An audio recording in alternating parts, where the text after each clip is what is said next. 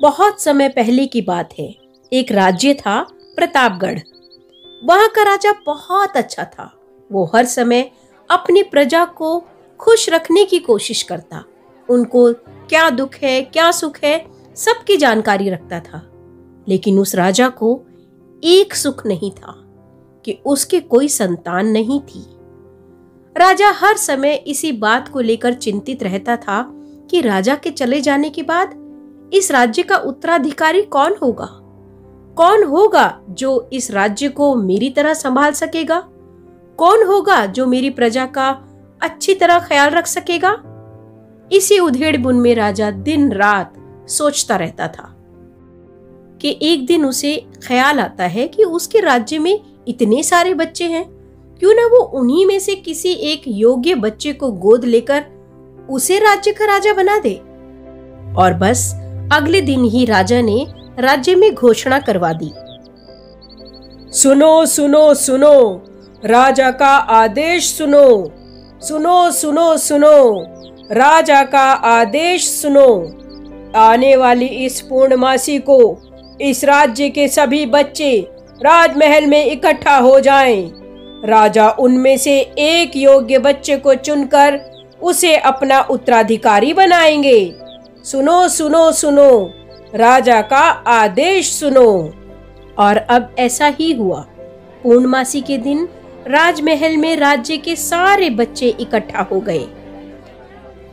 राजा ने सभी बच्चों को पौधे लगाने के लिए अलग अलग तरह के बीज दिए और कहा, सुनो, अब हम छह महीने के बाद मिलेंगे और देखेंगे कि किसका पौधा सबसे अच्छा है। ठीक है? सभी बच्चों ने राजा के दिए हुए बीज को अपने अपने गमलों में लगाया और उसकी देखभाल करने लगे। लगभग एक महीना बीत जाने के बाद भी एक बच्चा ऐसा था जिसके गमले में बीज अभी तक नहीं फूटा था।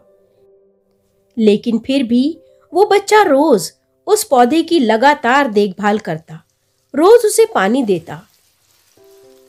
देखते ही देखते तीन महीने बीत जाते हैं, मगर इस बच्चे के गमले में पौधा नहीं उगता। अब वो बच्चा परेशान हो गया। तभी उसकी माँ ने उसे समझाया, बेटा, धैर्य रखो। कुछ बीजों को फलने में ज़्यादा वक्त लगता है। और वो बच्चा पौधे को लगातार सींचता रहा। देखते ही देखते छह महीने भी बीत गए। राजा के पास जाने का समय आ गया, लेकिन ये बच्चा डरा हुआ था कि सभी बच्चों के गमलों में तो पौधे होंगे, लेकिन इस बच्चे का गमला तो खाली होगा। लेकिन फिर भी ये बच्चा ईमानदार था। नियत तारीख को सारे बच्चे राजमहल में अपने अपने गमले के साथ पहुँच चुके थे। कुछ बच्चे तो बहुत जोश में भरे हुए थे, क्योंकि उनके अंदर राज्य का उत्तराधिकारी बनने की इच्छा थी। अब राजा के आदेश पर सभी बच्चों ने अपने अपने गमले दिखाने शुरू किए। मगर ये बच्चा दूर खड़ा हुआ था और सहमा हुआ था। क्योंकि उसका गमला तो खाली था कि तभी राजा की नज़र इस बच्चे के गमले पर गई और राजा ने पूछा, तुम्हारा गमला तो खाली है?